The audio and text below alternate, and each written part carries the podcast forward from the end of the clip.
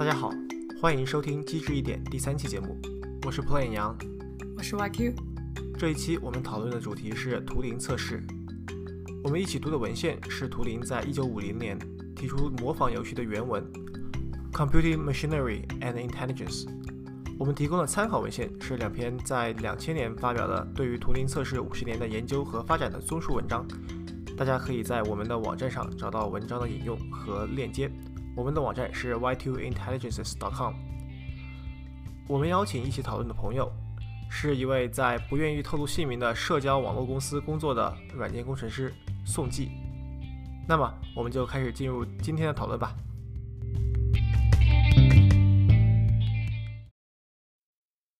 今天我们的嘉宾是个。担任软件工程师的宋记同学，来，宋记同学跟大家打个招呼。大家好，是一个软件工程师，就是 CS 背景的，然后现在在一个普通的 IT 公司上班。跟大家分享一下你觉得有趣的，或者是和 AI 相关的项目。我现在做的基本上啊，我自己的工作可能用到的 AI 的情况不多，因为现在基本上 AI 都模块化了，其实上呃就是已经封装的特别好了，你只要去使用就行了。然后你把它的落地场景找到，然后它适用的范围找到，这样子的话呢，再去找那个技术应用到你的那个场景当中。那一般怎么样去找这种 AI 的场景呢？基本上就是一些你你觉得你并找不到一些规律，或者说是你需要自动的去做，比如说推荐也好，比如说你呃在做做一个产品的时候，你不知道该怎么样去。做或者说是不同的人，你不知道如何去给他们进行分类，然后进行个性化的服务。那么这个时候，你可以通过采集数据，然后跑一些模型，然后做一些呃数据的方式。这个时候，其实最基本的，以前我们可能也会做，那么就基于我们自己的那种直觉也好，推论推理也好之类的。现在的话，如果你数据量上来了，包括你有这种引擎支持你了，你就可以去做一个模型，然后让它来告诉你要怎么做。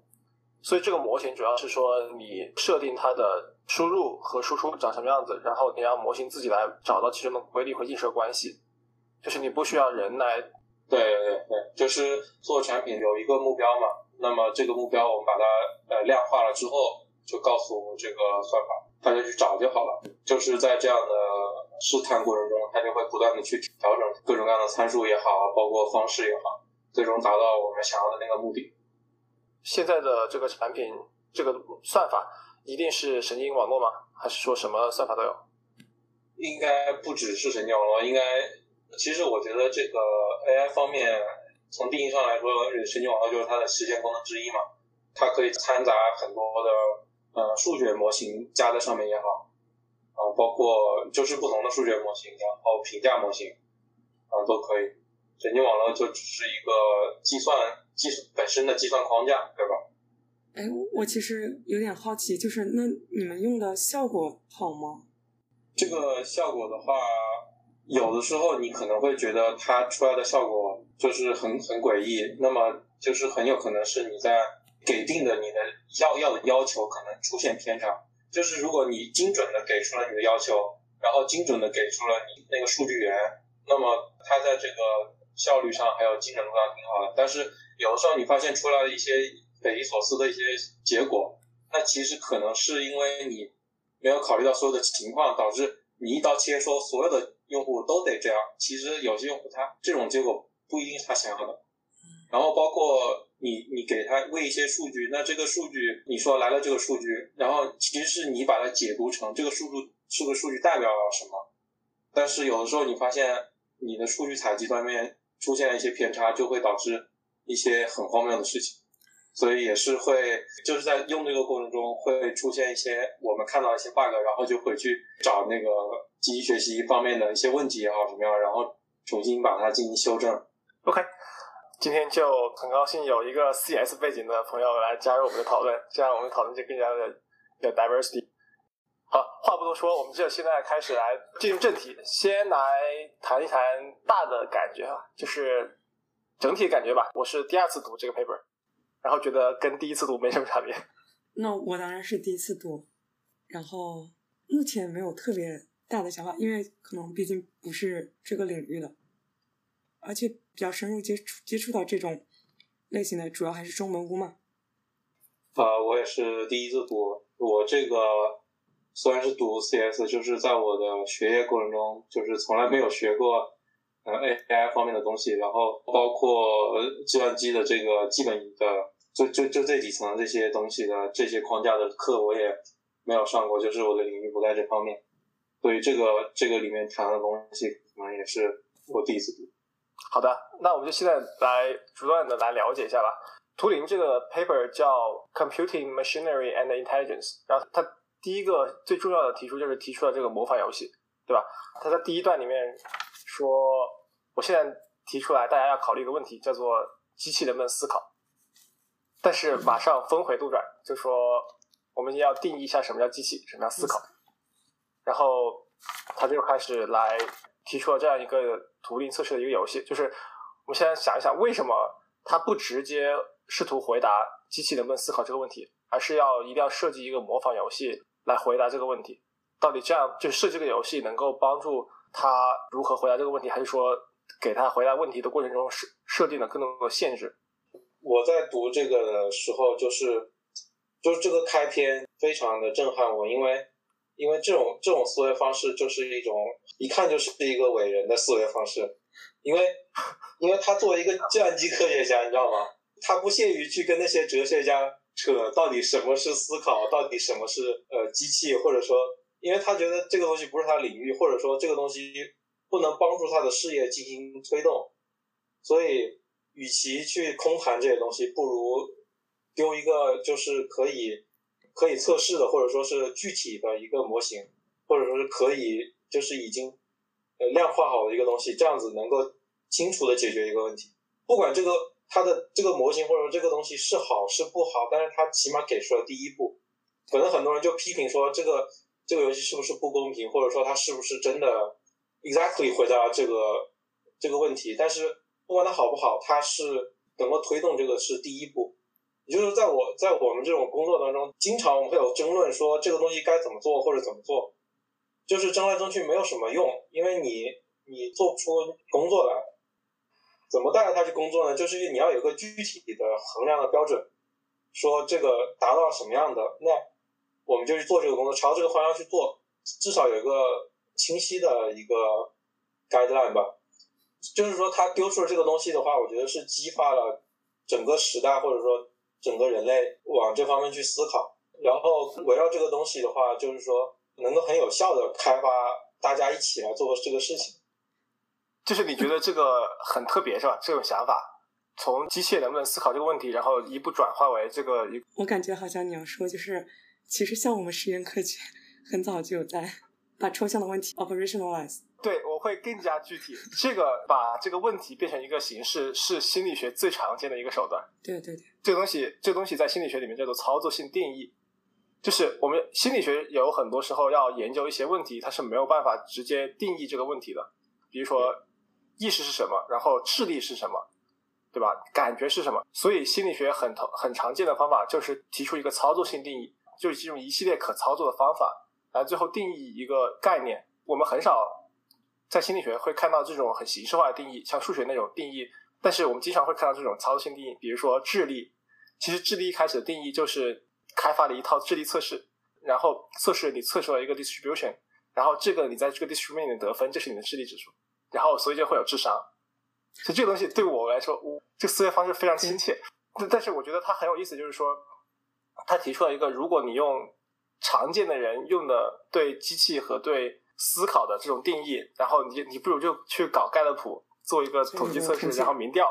然后然后大家觉得机器能思考就只能思考，机器不能思考就不能思考。然后这就回到他就站在一个伟人的角度，就说我我觉得你们都是想你们这些想法都是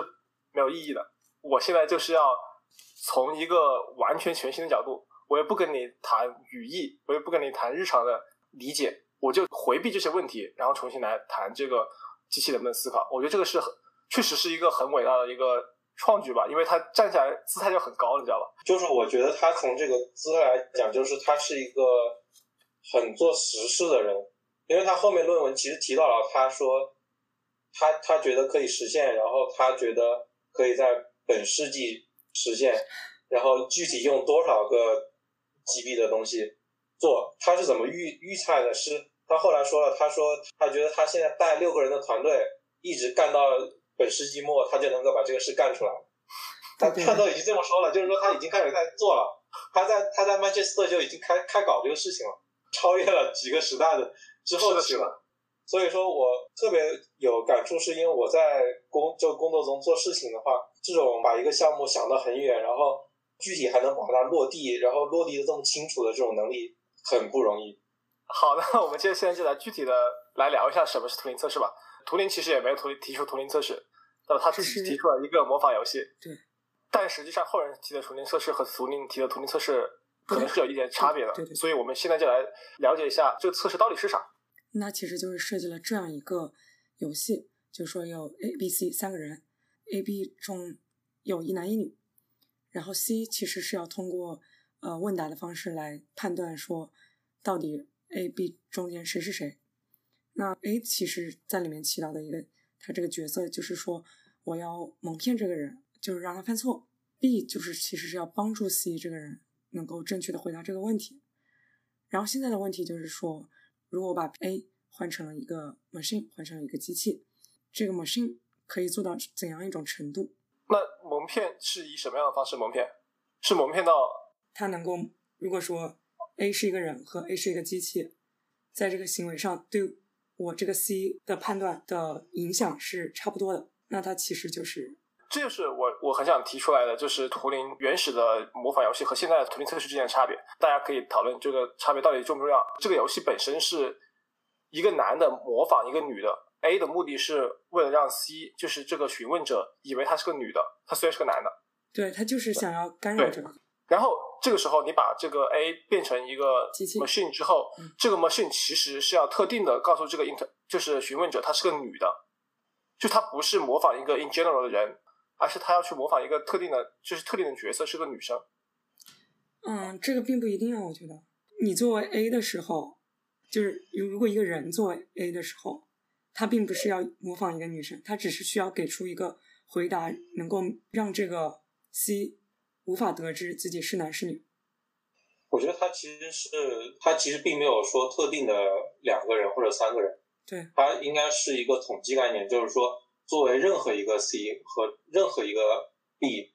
然后任何一个 A，这个机器如果替这个 A 去玩，能不能比 A 玩的不差？那么这个世界上有各种各样的 B，有各种各样的 C，也有各种各样的 A。这个机器要就是说能够通用的，适用于所有情况，也就是它不是模仿某一种人，或者说某一个人。它后面是提到了有一个百分之七十的一个数据，对吧？它是用这个来衡量的。是的。也就是说，它是一个统计概念。我觉得它是更严谨的版本，对。后来图灵测试是其实是没有这个没有这个 B 的嘛，就是说就是 C 和 A 在在对话，然后看 A 是机器还是人。但是在这种情况下，如果你没有一个参照的 B，那这个 A 就很容易就是很容易放飞，你知道吧？就是。但其实这个 B 并不是一个参照，就是在这个游戏里面，它是一个 competitor，就是它如果有这样一个 competitor 存在的话，会迫使这个 A。要努力的去玩自己，对。而如果没有这个，没有一个竞争者，如果是一个鸡，它可以采采取的策略是消极怠工。但是如果有一个竞争者，你不能消极怠工，也就是说，你你必须得和一个真实的人在竞争，那么你就必须要有这样一个所谓他认为的人工智能。这是我觉得它是存在 B 很重要。正如你所说，现在通常的测验。只有一个系统，然后一个人去跟这个系统交互，然后让这个人去猜这个系统背后是是人还是机器。在这样的图灵测试中是没有 B 这个部分的，就是你没有一个 adversarial 的这个对手，对吧？这个我很同意。回到更原始的问题，就是什么是这个模仿游戏游戏的 baseline？因为原始游戏说是拿机器模仿女生和拿人男人模仿女生这两个 performance 相比的。就是你是说，因为他们两个的呃给定的 task 是一样的，因为一个作为一个男生，他和女生的差距是我们认为的就是性别的差距。那么一个机器和一个女生的差距是可能鸿沟更大。对这个机器和女生的差距，不仅仅有性别的差距，还有这种种族的差距。就是这个机器相当于要第一步是它首先要成为一个人，然后再成为一个女人。对，这个男生就是男生去模仿女人的时候，我们 supposedly 他他的这个共性是他们两个都是人，所以他只是需要去模仿女生的那一部分就可以了。对，然后这样的话，如果把这个男生对女生的模仿作为一些机械的话，就是你觉得是对机器要求更高是吗？对我觉得机器要求更苛刻。对，是的，这应该是大家的共识吧。呃，不光是你说的这个，就是差距的问题，还有就是你回到他想要回答的问题是机器能不能思考，就是说后面我会谈到这意识这些东西嘛。它如果可以实现能够思考的一个机器，能一个能思考的机器，它不一定能够准确的模仿一个女性。你如果比如说是一个一个傻直男。他就是很没心没肺，他很聪明，但是他就是模仿不了女生。所以说，你你要从哪个角度去讲它它的智能程度是多少？这个时候，就是从这个角度来讲，对于机器有了提出了更高的要求，就是它有两个层次的一个更高要求，一个是它要懂得女生的这种一些特性或者什么，第二个是就像你说的，它的本身的呃差距比一个男的人类要要更大。所以说，他是从从两个方面提出了更高的要求，但是我我能看到的图灵的态度就是这不重要。如果他能够，就是说他觉得如果这个机器能够做到这一切，那他至少能够胜任我原来的那个命题。如果他把这个强最强的版本如果能够解决的话，那么他的那个原始的版本是是可以解决的。对，所以他的目的其实就是要把这个强的版本解决，而且他认为的是。他带的那个团队在本世纪能够把这个事情解决，他就不管你们说这些东西要求的苛不苛刻，他觉得无所谓，他能够办到。那我来问另外一个问题，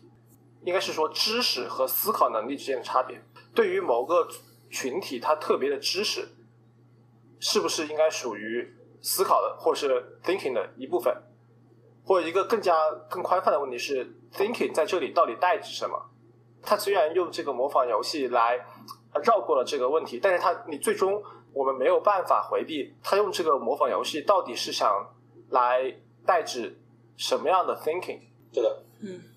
比如说你们觉得这个思考包不包括无意识的思考，还是只包括有意识的你能想到的那个思考过程？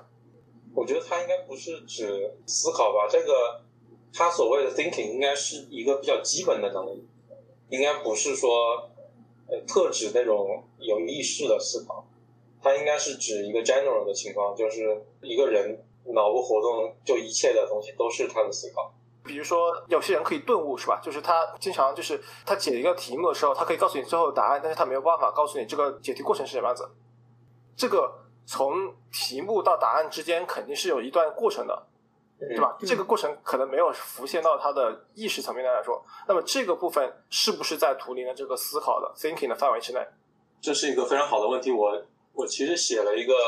我写的是就是 think 它必须有可传播性嘛。也就是说，你刚刚举的例子当中，这个人顿悟了，他顿悟了，他告诉你答案，但他没法教你怎么做出来。也就是说，如果他的芯片过程是可以传教的。那这个特质是不是尽可的必必要条件呢？就是你刚刚说那个顿悟，那他就肯定是不能传教，因为他都不知道自己怎么解出来的，他只是知道解出来了，但是他不能把他这个 thinking 的过程或者说推理知识的过程传播出去。那这个过程是是必要的吗？就是说可传播性嘛，我我我就把它写成可传播性。可不可以 verbalize？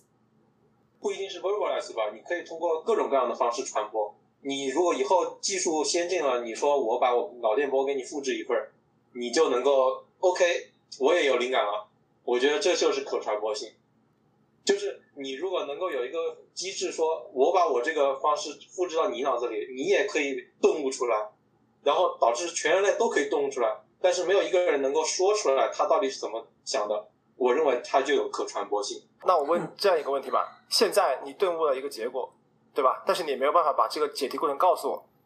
那我是不是就认为你不能思考呢？你可以啊。我的直觉觉得，我给你一个题目，然后你给了我一个结果，然后我虽然不知道你具体是怎么样解的，但是你们把这个题目解出来，嗯我就觉得你是可以思考的。这也就是为什么就是说思考包包括无意识的部分嘛。这个东西就是说，你你觉得我到底是不是靠思考得出来的这个结论，是基于你的情况得出来的，就是你做两方面的假设都是有可能的，懂吗？就是说，你如果你处在一个人人都都是靠思考出来这个题的环境中，你的 assumption 是大家都是靠思考出来的，那么你觉得我也是靠思考出来的，这个合理。但是如果你所处在的环境，大家都不是靠思考出来的，全都是靠本能或者是靠呃查计算机，比如说有一个问题大家都算不出来，都是靠计算机摁出来的，那你觉得我就可能不是思考的？你觉得我是偷偷的给你变了个魔术，我问问了别人，然后得知了答案告诉你的，你的你你的 assumption 就建立在这个之上。那我再举个例子，九九乘法表，对吧？你当你背完九九乘法表的时候，我问你二乘三是多少的时候，你是不需要思考，你直接查表可以得出来。这个是一个很就是很快捷径的顿悟过程。我以我以为你要说就是说，哦，九九乘法表你都已经背得很熟了，然后我这个时候问你，其实你直接是从记忆里面调出来的，而并不是通过思考。没有啊，你是思考出来的吗？对对对对，从记忆调出来的，是不是也是思思考出来的？对对对，这是一个问题。对，我觉得是的。这个我就觉得你就我我就涉及到这个图灵测试一个最大的问题，就是通过这样一个测试本身，这是一个行为测试本身，你是不知道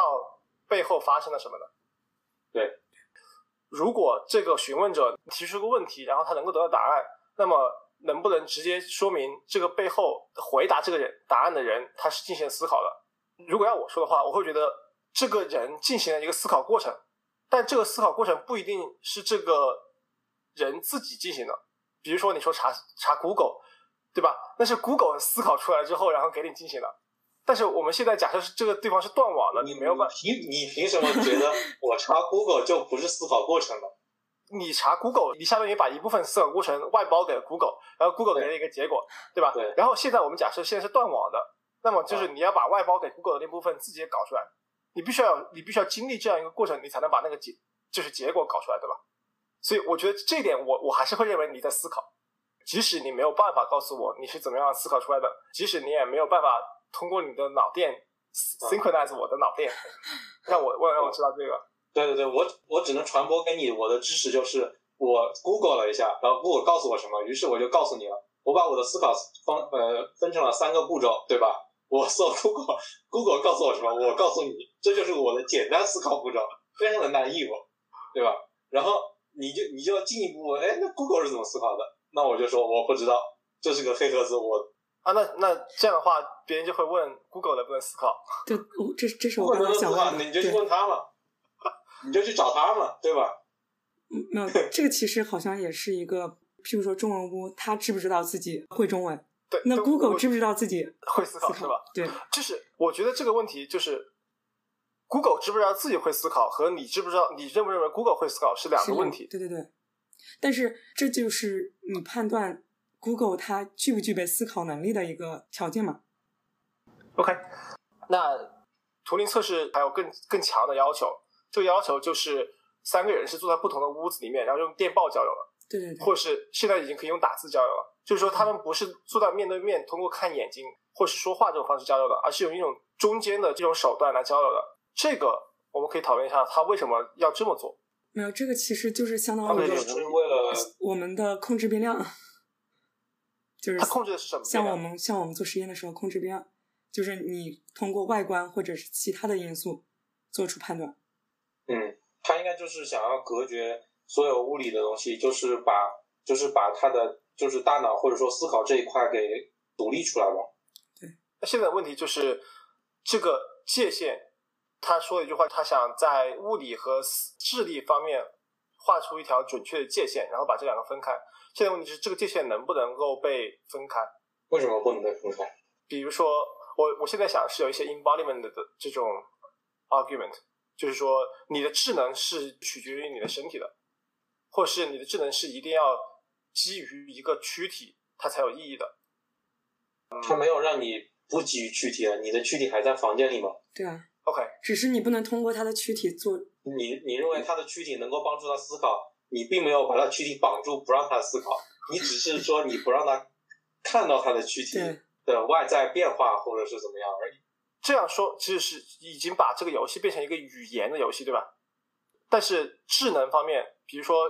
语音识别，它本身设不设计智能？这是我想问的问题。语音只是一串，就是比如说空气振动，然后变成一串电信号，这个这个过程中其实是很有很多噪音的。对语音识别本身是不是智能的一部分？它可能不是传统意义上的就是思考的一部分，但是它是不是它它应不应该被算作智能的一部分？起码现在 AI 它有很大一块是在做语音识别，对吧？那么你现在已经把这个游戏把它圈到了一个环境中，使得这个语音已经不是问题了。那么这样的话，它是不是就把这个对于语音的这部分的智能或者思考就已经剔除掉了？就是先天系的没有办法测这一部分。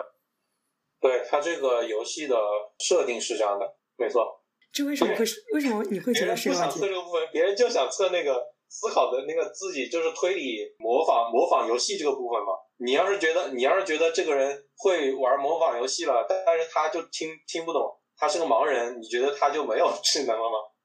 ？OK，我觉得就是对这个可能和我现在对于就比如说人类智能对视觉对听觉的研究部分，我可能会比较在意这个。图灵测试它没有办法覆盖这方面的这种能力。我觉得它，你如果把你这个问题转化一下，它是可以 cover 这个能力的。也就是说，你可以把他们的题目改成不是模仿，而是改成听力。对我给你的是就是音频的输入，就是我刺激我给你看音频，然后你告诉我是啥，是吧？对对对，嗯，就变刺激嘛，是的。所以这个把它放在三个盒箱子里面，就可以做到一个很好的控制变量，然后我们可以调各种各样的刺激。就这个刺激本身不一定要是文字的问题，可以是很多其他问题。比如我给一张画，然后你告诉我画在画什么？对，这只只是形式。你刚才讲到说你对视觉和听觉的这方面的智能，但我在想，就像刚才宋季说的，那如果是个盲人，如果是一个有听力缺陷的人，你不能说他没办法 think，对不对？啊，说的有道理。我觉得是他依然是可以 thinking 的，然后，但他可能是有一部分的缺失。比如说，你觉得一般的人平均值能够 thinking 到一百分，然后他有先天性的缺失。那他可能，你如果把这个算作是一百分中间的十分，他可能就扣掉了，但他还是能够有分的。所以你认为 thinking 是一个一到一百分的，可以画成一到一百分，一到一百是有灰度的，对，是是有分分级的。就 AI 也有分级，我觉得人的智智力智能也是有分级的嘛，包括从进化也好，从你从小长到大也好，都是一个从弱到强，或者说是有有灰度的一个区间的。你你假设说变成了一个。植物人，他能够感受到你你所研究的听力和视觉，他依旧一个依旧能够接受这些刺激，他接受了这些刺激以后，他还能够流眼泪，但是他可能啥都不记得，或者说不明白是什么意思了，但是他还是能够产生这些反应，就是从你的角度来说，他还是可以得分的，只是说没有高分，就是我们很武断的人类觉得我们比别的动物牛，就牛在我们分高。当然了，你也你也可以公平的说，就是我们想思考的，就是能够智力的部分，比那个别的动物也能听到看到的这个能力高不了多少，所以可能那我们就公平一点，大家都是三十几分呵呵，这样子。就是我们可以搞一个五十分的图灵测试的机器人和五六十分的机器，然后七十分的机器，然后同样的同样的人也是可能是五十分的人、六十分的人、七十分的人。对，所以所以它这个里面是人类的平均水平。它要达到这个人类平均水平，它才能过这个测试。也就是说，假设啊，什么等到一百年后，这个人类牛逼啊，这个生物科技厉害了，那那个 C 特别厉害，他一下就能洞察出你这个 A 不行。等到那个时候，他的他的要求就更高了。那这样的话，图灵测试是会跟着人和机器的进化标准也是会水涨船高的。你的意思？我认为是的，对，根据它的定义是这样的。这是很有意思的想法，就是说。没有一个客观的存在的标准 thinking，然后你会认为这就是一个交互的游戏，大家对一起发展、一起进化，然后就一起对，就是我我好像还写了，就是可能就是 C 也是可以进步的嘛，对吧？C 也可以变得特别厉害，也很难，然后玩，让他玩，对，就这样子，有可能 C 还是一个别的人工智能呢，对吧？你要跟别人人工智能进行 PK。啊，对，就是其实那个，如果把 C 当做一个 machine 的话，这个东西叫做 inverted Turing machine，就是有人提出这样的问题，就是把这个变成一个机器，然后这就很像那个现在很流行的 GAN 嘛，就是 Generative Adversarial Network。你把这个判断的和模仿的都帮到机器，然后你就相当于做一个 gap。OK，那我们再来聊一聊 machine，就是如何定义这个 machine 的。这一看就是你特别感兴趣的地方，又要聊到什么什么是 machine。你怎么觉得我很感兴趣？因为因为我记得就是你，因为你研究那种大脑啊构造方面的东西，你对于这个这个东西的本体是有质疑的。你们两个分别说说你们觉得 machine 是什么？我觉得，而不是图灵这篇文章中说什么，对吧？我觉得 machine 就是它能够做计算的，就是对我来说，那你觉得电子计算机是不是一个重要的？对，它是它是一种类型的 machine。我认为这个 machine 也是人定义的，也就是说，人觉得它是个 machine，它就是个 machine。也就是说，如果人觉得它是能够帮助他的工具，不管他做什么，开车的也好，耕地的也好，帮他打杂的、跑步的，或者说是做计算的、帮他做决策的、做思考的，都是人的一个工具。那工具人是不是 machine？是的，是的，OK，所以就是就是这个 machine 是这是可以是人，人人的异化，人的异化还是 这个我觉得这个定义肯定是不普，就是不会普遍的指向这个。你你如果一定要说把那个极端情况考虑进来，然后来来反驳图灵的这个东西，我觉得就没有意义了。你就抬杠，他根本就不想理你这种。其实我觉得我觉得他其实还是想说是人造的，虽然图灵其实是提到了，就是 computer 以前的意思是 human computer 嘛，就是人去算的，对，所以其实图灵也是接受这个设定的，把一帮人然后召集起来，然后他让他们去做运算，然后他们也可以这个人的整体可以当做一个 machine。其实他就比对了 digital computer 和 human computer，他就是其实还是把他们两个分开来看待了。我觉得他其实指出这个是想推出他的图灵机的模型，它的重点在于推出它的基本的一个 digital computer 的模型，就是运算器、存储器和控制器嗯三个部分，用这样一个模型来来作为它的这个有限状态机的框架。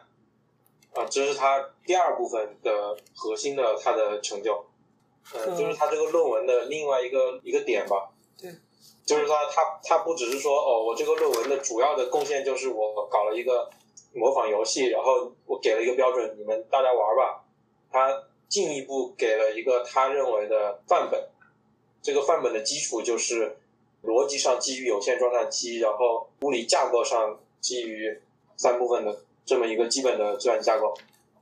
所以把第一部分和第二部分联合起来，就成为了现在几乎是现在的图灵测试的整个框架，就是一个计算机，然后看它能不能够过这种 imitation game，对吧？对，嗯就是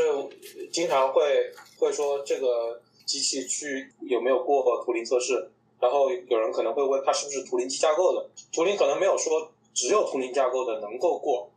但他的主张是他的这个架构的机子是可以做出来的。那除了图灵机架构，还有什么其他架构吗？这个我现在也不知道，就是肯定是有不基于这样的架构的一些计算机，就是以以后可能会有能够造出来不是这个架构的一些，比如生物计算机也好，或者量子你算不算？当然不同的媒介它现在依然是图灵机架构的，它没有超出这个范畴。OK，嗯，就是其实它的媒介，不管是它用电子管还是用量子，但是它实际上在逻辑上还是图灵机架构的。对，就现在还没有找到第二个，或是我们我们几个人不知道第二个就是逻辑上面的不同架构。我在想，就是他当时觉得比较乐观，感觉好像着着眼还是在于说硬件的发展，是吗？就是呃，对他提到，就是如果当那个储存储存单元有有足够的容量之后，啊、就应该可以做到这一点。对，嗯所以他是认为，就是其实从不管是算法还是说编程这个角度，是不存在说难度是吧？对，我觉得他确实没有从具体的算法方面来考虑这个难度在哪里。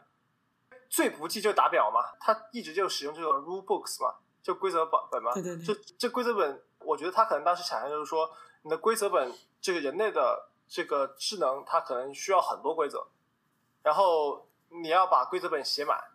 那你可能就需要一个很大的储存单元，把这些所有的规则放进来。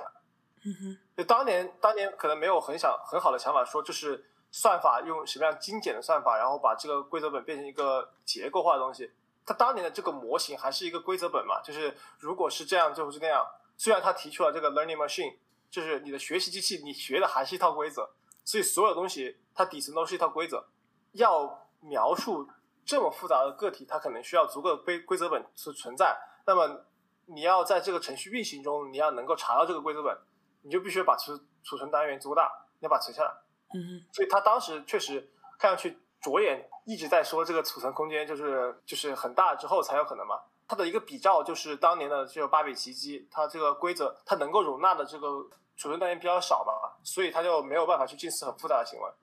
就是你要把这个复杂的行为要把它放进来，你是有一定的最小的储存单元的要求的。储存单元之之上，当然还有运算速度了。嗯哼，这两个确实也就说也反映到最近的几年的这个 AI 的爆炸嘛。新一轮的 AI 之所以能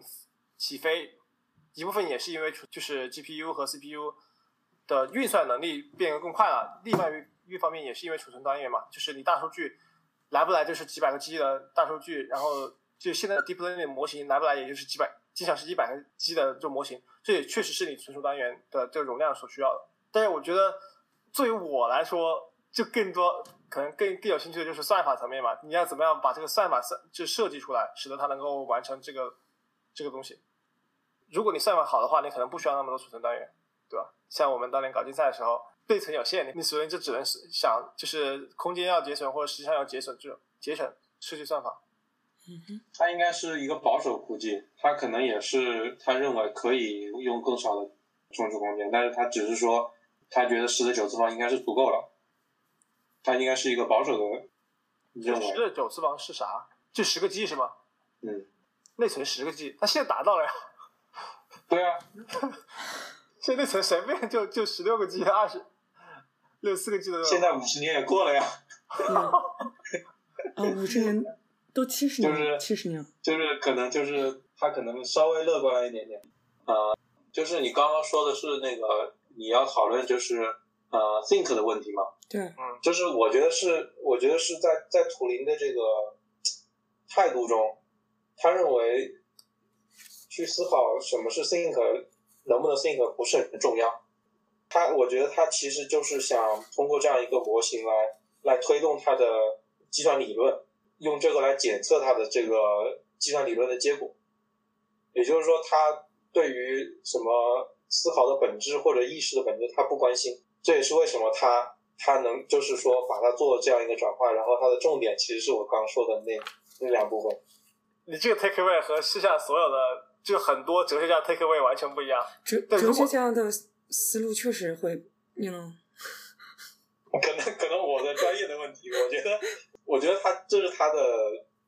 中心的思想。那那这样的话，其实就把这个是图灵的这篇文章就放到一个非常非常 practical 的层面，就非常非常就是现实的层面，一个做事情的层面，一个 practical。在在我看来，他就是我刚说的，就是在我看来，为什么给我很大的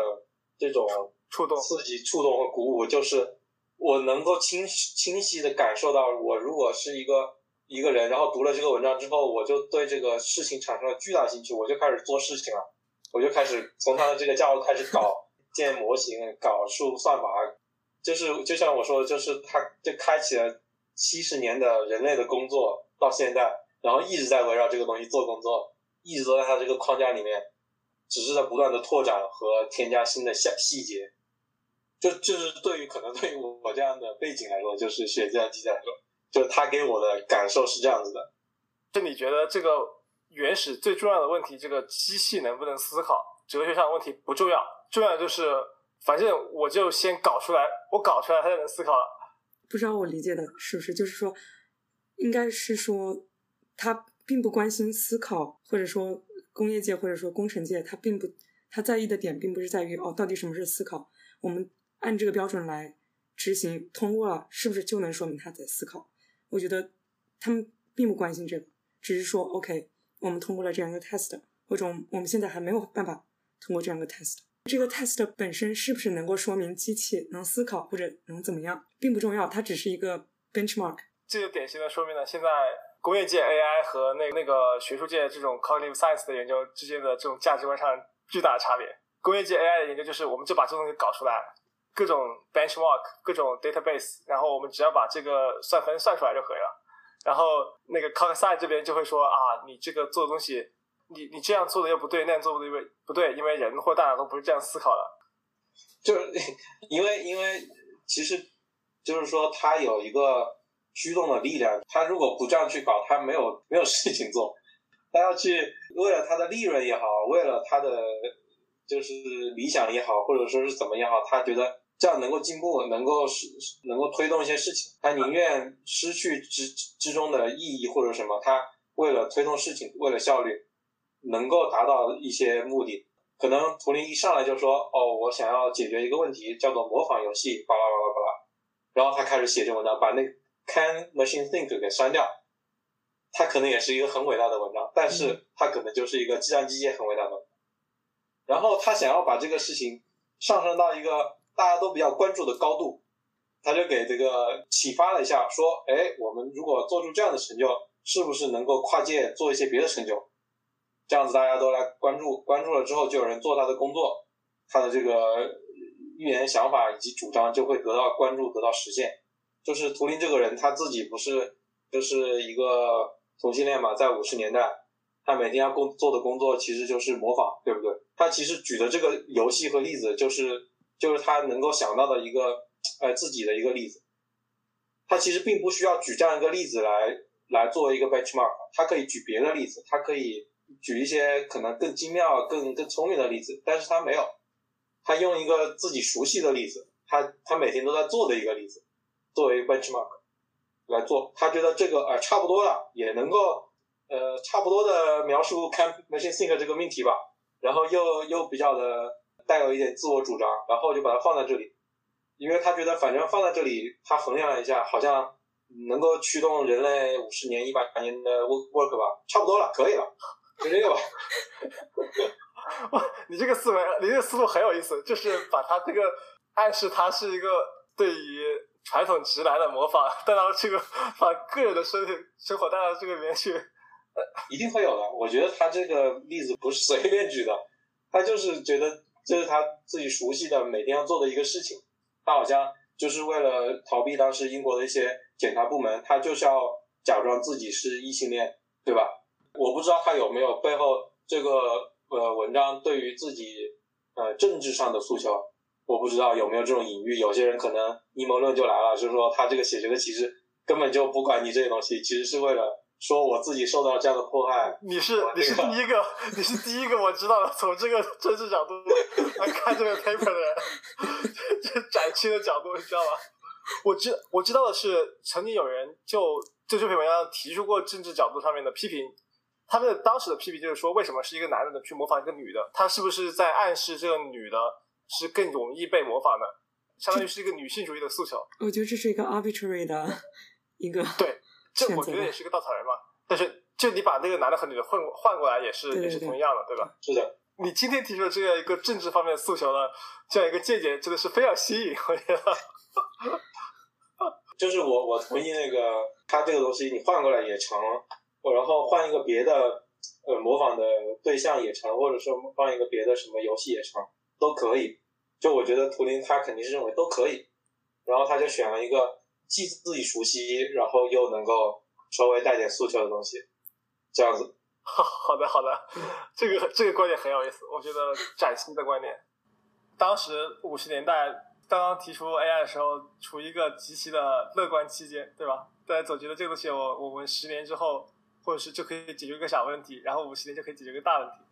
结果大家一搞，哦，发现。这个比想象中难多了，是的，因为这个东西要要，其实不只是他的努力啊，因为这个是要整个时代的努力，包括各个学科，包括整个人类的发展，然后得到这些数据，得到其他的理论研究的东西，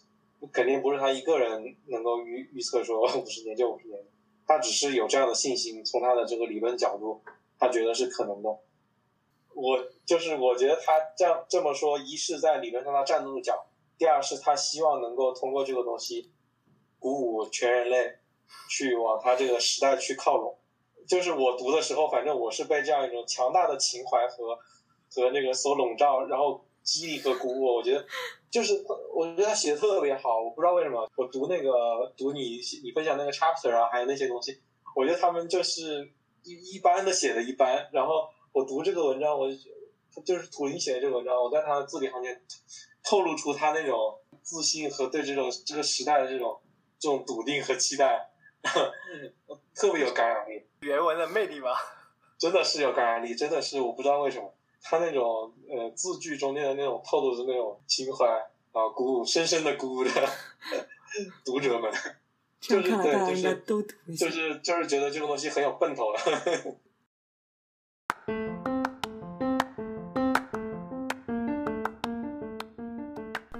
感谢大家收听我们这一期的节目。如果大家有兴趣，可以在 Apple Podcast、Spotify 以及 Castbox、Pocket Casts 等开放平台收听到我们的节目。也欢迎大家订阅我们的节目更新。国内的朋友可以在网易云音乐、喜马拉雅和国内的 Apple Podcast 找到我们的节目。节目在国内的名称会是机智一点（括号 CN）。大家也可以在我们的网站上找到更多的节目相关信息。我们的网站是 y2intelligences.com。同时，我们也会在公众号“午后的笛卡尔”上更新节目信息。我们也有 Twitter handle y2intelligences 和 Facebook 主页，也欢迎大家给我们写邮件，分享想法、推荐文献和讨论嘉宾。我们的邮箱是 y2intelligences@gmail.com。我们下一期的节目会在二月十五号与大家见面。下一期节目会继续讨论关于图灵测试的各种批评和思考。那么，大家下期见。